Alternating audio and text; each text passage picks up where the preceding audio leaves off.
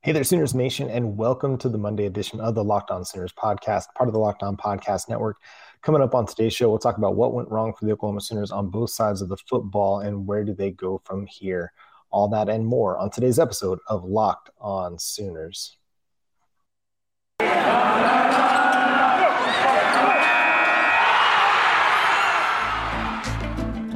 Are Locked On Sooners, your daily podcast on the Oklahoma Sooners, part of the Locked On Podcast Network. Your team every day.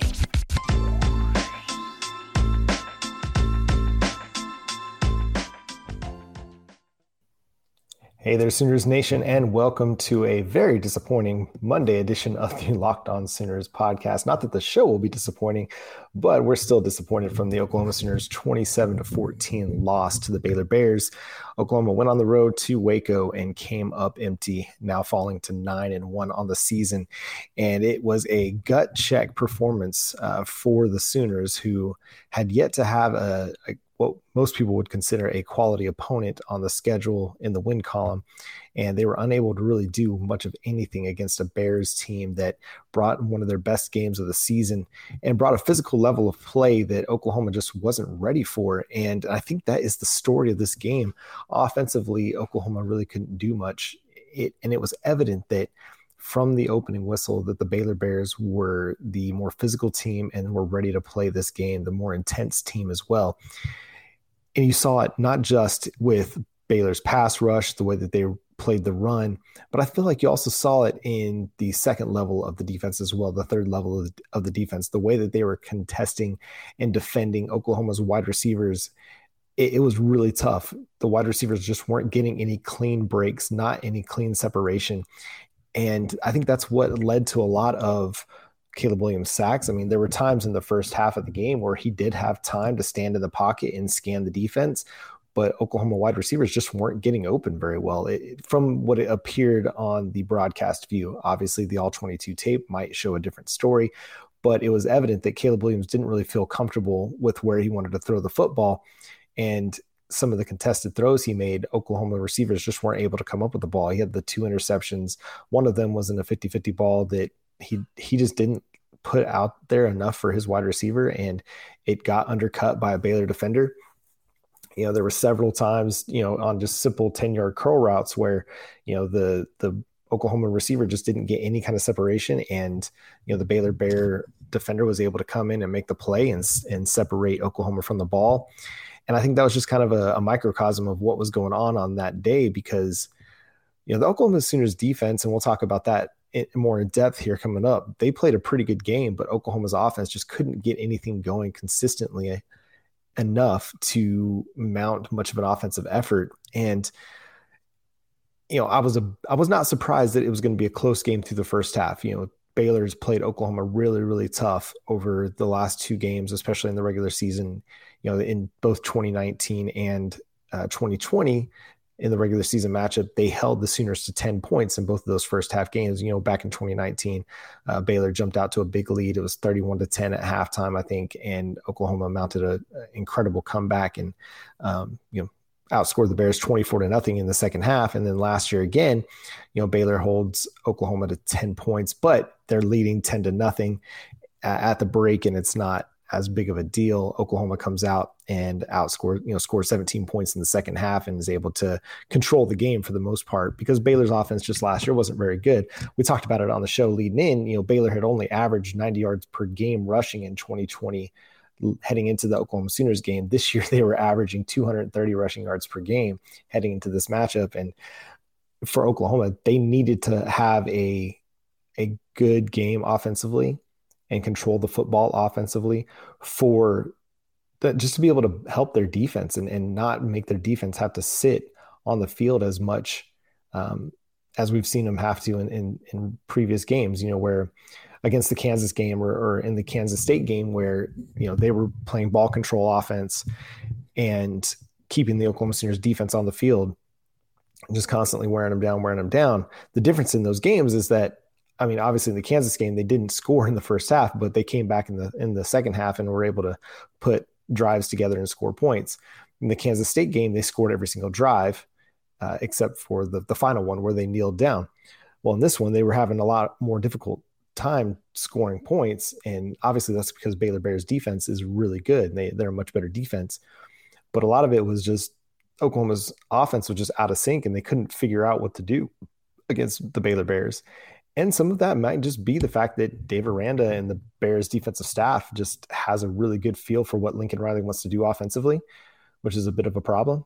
And they know what to expect. And at this point, it's hard to it's hard to kind of discount that idea because they've increasingly played Oklahoma better each of the last couple years. And now it culminated in a Baylor Bears win where they come up with a big upset 27 to 14 and, you know, you look at what Oklahoma was able to do, you know, they were only two of nine on third down. You're not going to win many football games if you can't convert on third down. Now, if you just avoid third down altogether, then that's even better. But if you're going to have nine third down opportunities and only convert two of them, that's not going to that's not going to win you football games. You're not going to be able to be there at the end of the game and and have a chance to win because you got to stay on the field. And that's a big reason why the Baylor Bears were able to run for so many yards and the defense kind of let up in the fourth quarter and the the dam kind of broke in the fourth quarter is because they were wore out. Baylor just had the had the ball longer. You know, Caleb Williams had his worst performance of the game of the season, just did not look comfortable. You know, just as we're starting to try and like get him, you know, hyped up for Heisman contender, he lays an egg, man. He just did not have a good game. Only completed 10 and 19 for 144 yards, had the two interceptions. You know, on that second one, I think the you know the Baylor defender made just a great play along the sideline and you know to pick off Caleb Williams, who looked to be maybe throwing it out of bounds. It's hard to know exactly, but just not a good game. Just didn't look comfortable. His legs really didn't look under underneath him when he was running the football. He just kind of looked wobbly. Um, didn't look like he just really physically had it in him. And maybe there's something about these 11 a.m. road games that just have the Sooners just messed up because we saw it in the Kansas game. It took them a half to get going. Now, in this one, Baylor's physicality just never let the Sooners get comfortable. And that's something that they're going to have to look at and, and correct is like, how do we as an offense combat a physical defense? Because they're going to play a couple more coming up and then when they get ready to transition into the SEC, they're going to have to figure out a, a, level of physicality that allows them to compete and contend in the SEC too, because this team did not look good enough to contend for the Big 12. Obviously, they didn't look good enough to compete for a college football playoff national championship. And when they move to the SEC, it's it's going to look rough. And I, I'm going to allow for them to have a down game. The problem is having a down game, especially on the offensive side of the football this late in the season, doesn't give you a lot of, of room to work with if you're hoping to make it into the college football playoff. The college football playoff committee already doesn't like you. They ranked you eighth in each of the first two initial rankings, basically saying you haven't done enough, you haven't proven anything to us. And so this is where you're going to sit until you prove us some, prove something to us. Well, Oklahoma fell flat on their face with an opportunity to prove to the college football playoff committee that they belonged in the top four, they they stunk it up and didn't really play a good they didn't play a good game at all. It was one of their worst games of the season. It was the first time in the Lincoln Riley era that they had been beaten by a Big 12 team by more than a touchdown or a field goal.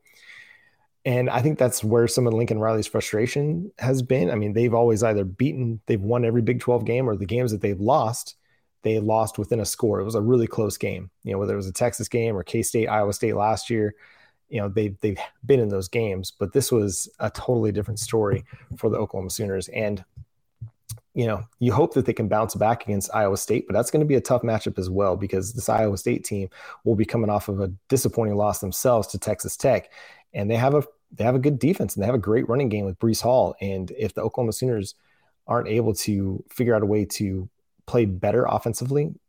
And like we talked about last week, you know, Texas Tech had a good game against Iowa State's offense or defense. West Virginia did a few weeks ago as well.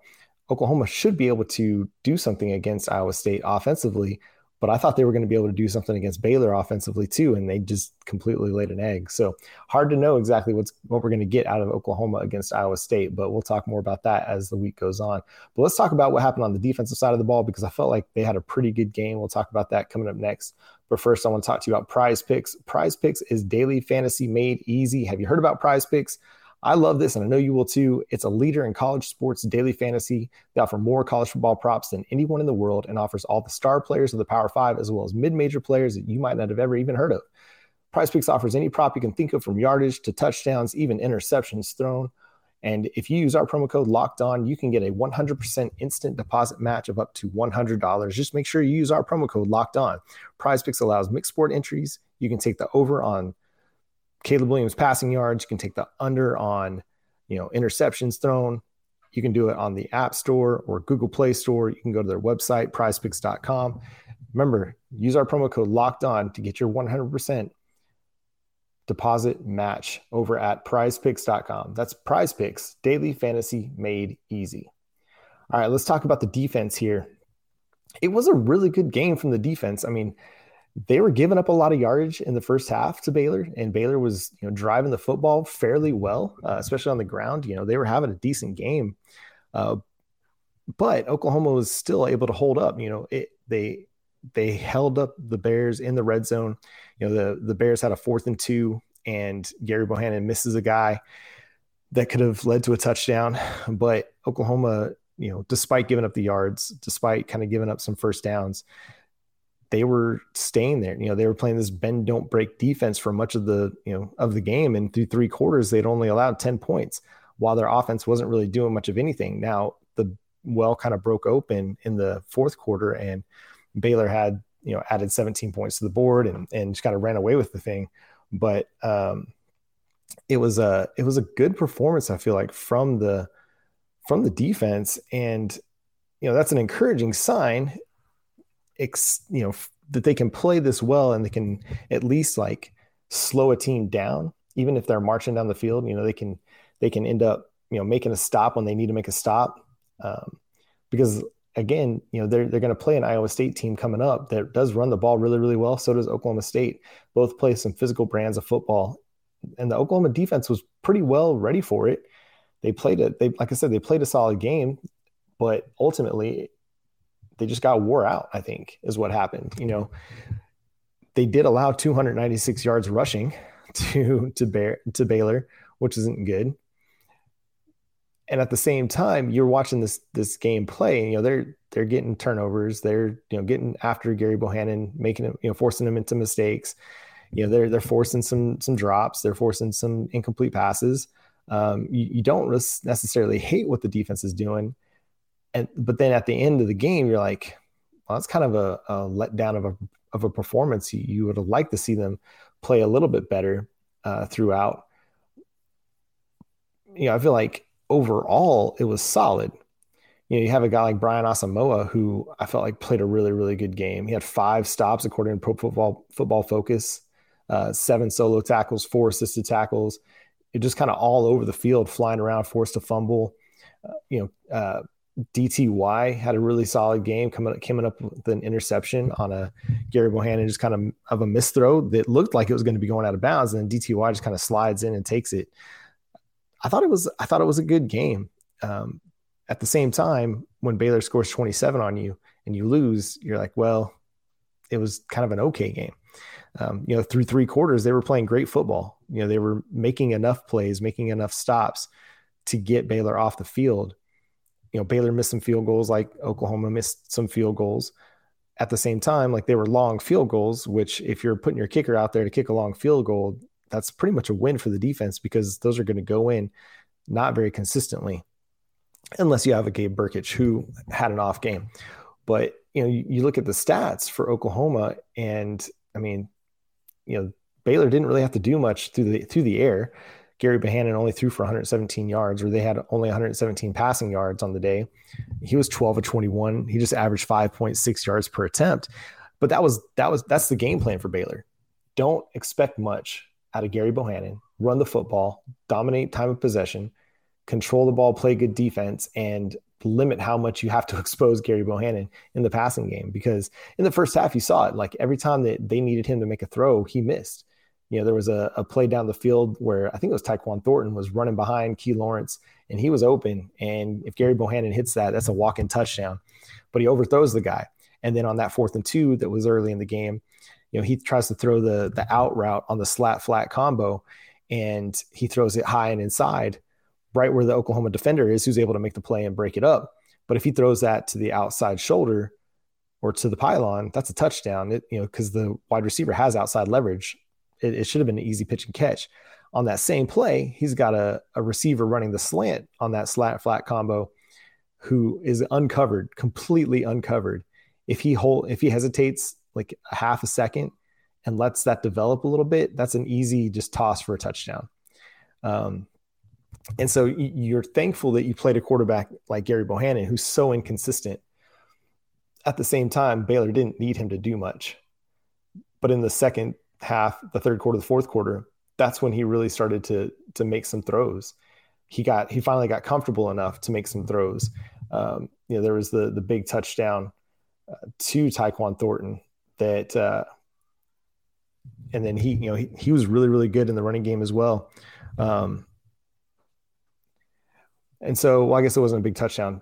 The big play to Tyquan Thornton that you know set them up for a touchdown late in the game. I thought we were going to get Woody Washington back. Uh, it was evident that Key Lawrence was a little bit kind of unprepared, or he just was uncomfortable um, for what his responsibilities or what his technique was like supposed to be in the passing game because he, he just got beat on some simple things where he overcommitted to the the run fake. Um, you know, obviously Tyquan Thornton's a really good receiver, one of the better ones in the Big 12, and and Key Lawrence just wasn't didn't really seem up to the task on this day. And that's not to say that he can't be a good corner. I just think that it was one of those situations where his inexperience kind of got the better of him. And I think he's still going to be good. And I think he he still has an opportunity to be a good player for the Oklahoma Sooners, either at cornerback or at safety. He just needs to like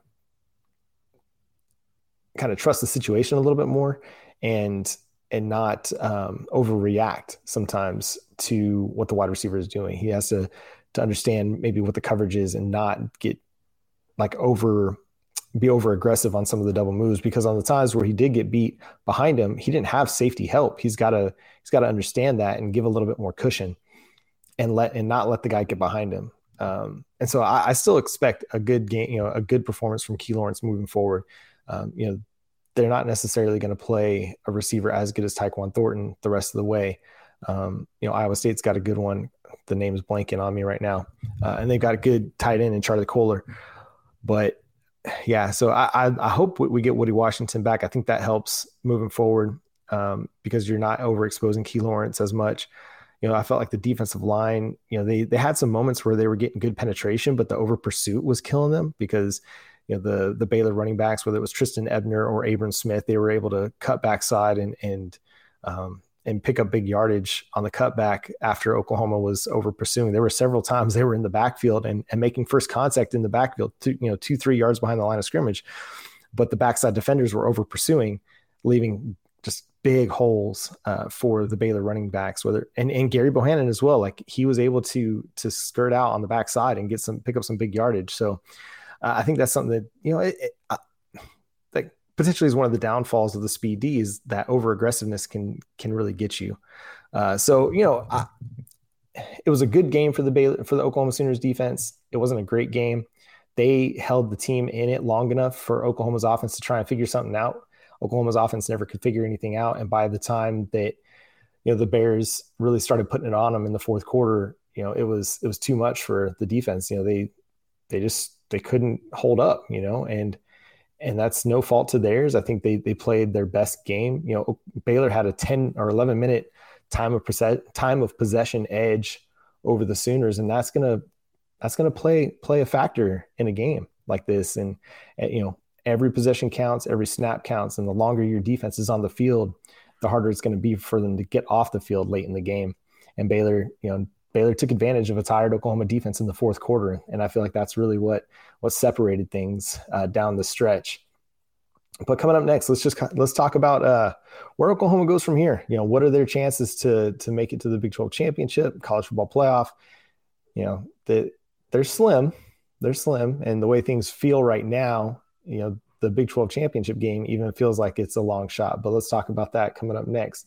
After I talk to you about Built Bar, Built Bar is the best tasting protein bar ever, easy to eat, 100% covered in chocolate. It tastes great and it's great for you. They got so many different flavors. My favorite is the peanut butter brownie, but they got mint brownie, coconut almond, salted caramel as well. If you love cherry, cherry barcia is fantastic. It's low calorie, low carb, low sugar, and it's high in protein. So all of the healthy benefits on top of just being purely delicious.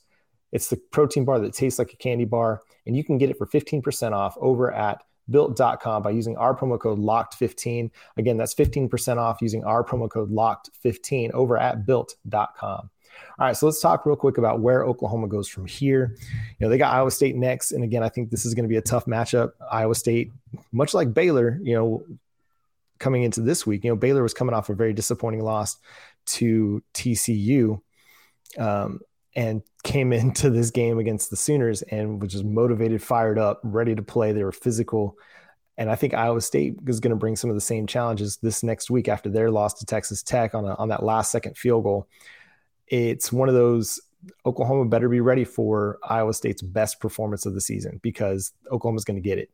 And they got Breece Hall coming up. That's going to be a tough matchup. You know, Brock Purdy, who's not a, a great quarterback, but he's kind of like a Gary Bohanon type where he can make some throws and he can beat you but Iowa State's not going to put the ball in his hands and throw have him throw it 40, 50 times. So you want to get up on Iowa State and make the Brock Purdy make him throw the ball a lot to try and beat you because that's where your defense is at its best is when you can pin your ears back as a pass rush and go after it. Can they make the Big 12 championship? I mean, obviously, if they win out, they'll be in. Um, if they split these next two games, or you know, if they lose Iowa State, beat Oklahoma State. and It's going to create some interesting situations in the tiebreaker. You know, really, they got to take care of business. Uh, the college football playoff appears to be a long shot at this point in time. 538.com uh, gives them a 17% chance to make the college football playoff. Hey, so you're telling me there's a chance. Uh, not i mean it's slim but it, there's a chance. I mean a lot of good a lot of things a lot a lot a lot of things would have to go right for the oklahoma sooners to find themselves in the college football playoff. But uh, you know that that's that's way down the road. They've got a lot of football that they have to play a lot of football they have to win in order to even put themselves in the conversation or in the discussion about it. And that starts with Iowa State this week. You know, they've got to take care of business against Iowa State, who I think, again, I've said it several times. I think it's going to be a tough, tough game. I think, you know, they're going to get Oklahoma State's best, who is looking like easily the best team in the Big 12 right now. And yeah, I, I don't know. I don't know where this Oklahoma Sooners team, you know, finishes the season. I, you know, they've got these two tough matchups to end the regular season, and if they can get into the Big 12 championship, they'll have a tough game there as well, probably against Oklahoma State. If things play out the way Oklahoma hopes it will, it'll be a rematch of Bedlam um, in the Big 12 championship. But that's going to do it for today's episode of Locked On Sooners. Again, thank you so much for tuning in. You can follow the show on Twitter at Locked On Sooners, on Facebook, Locked On Sooners Podcast. You can subscribe and like the show here on YouTube, so make sure you do that. Uh, you can download the podcast for free and available wherever you get your podcasts. And until tomorrow, where I'll go over some of my Big 12 power rankings heading into week 12. And uh, we'll talk more about this performance against the Baylor Bears as well, because there's still a lot more to unpack. But uh, we'll do it here tomorrow on the Locked On Sooners podcast. And until then, I'm John Williams, Boomer Sooner.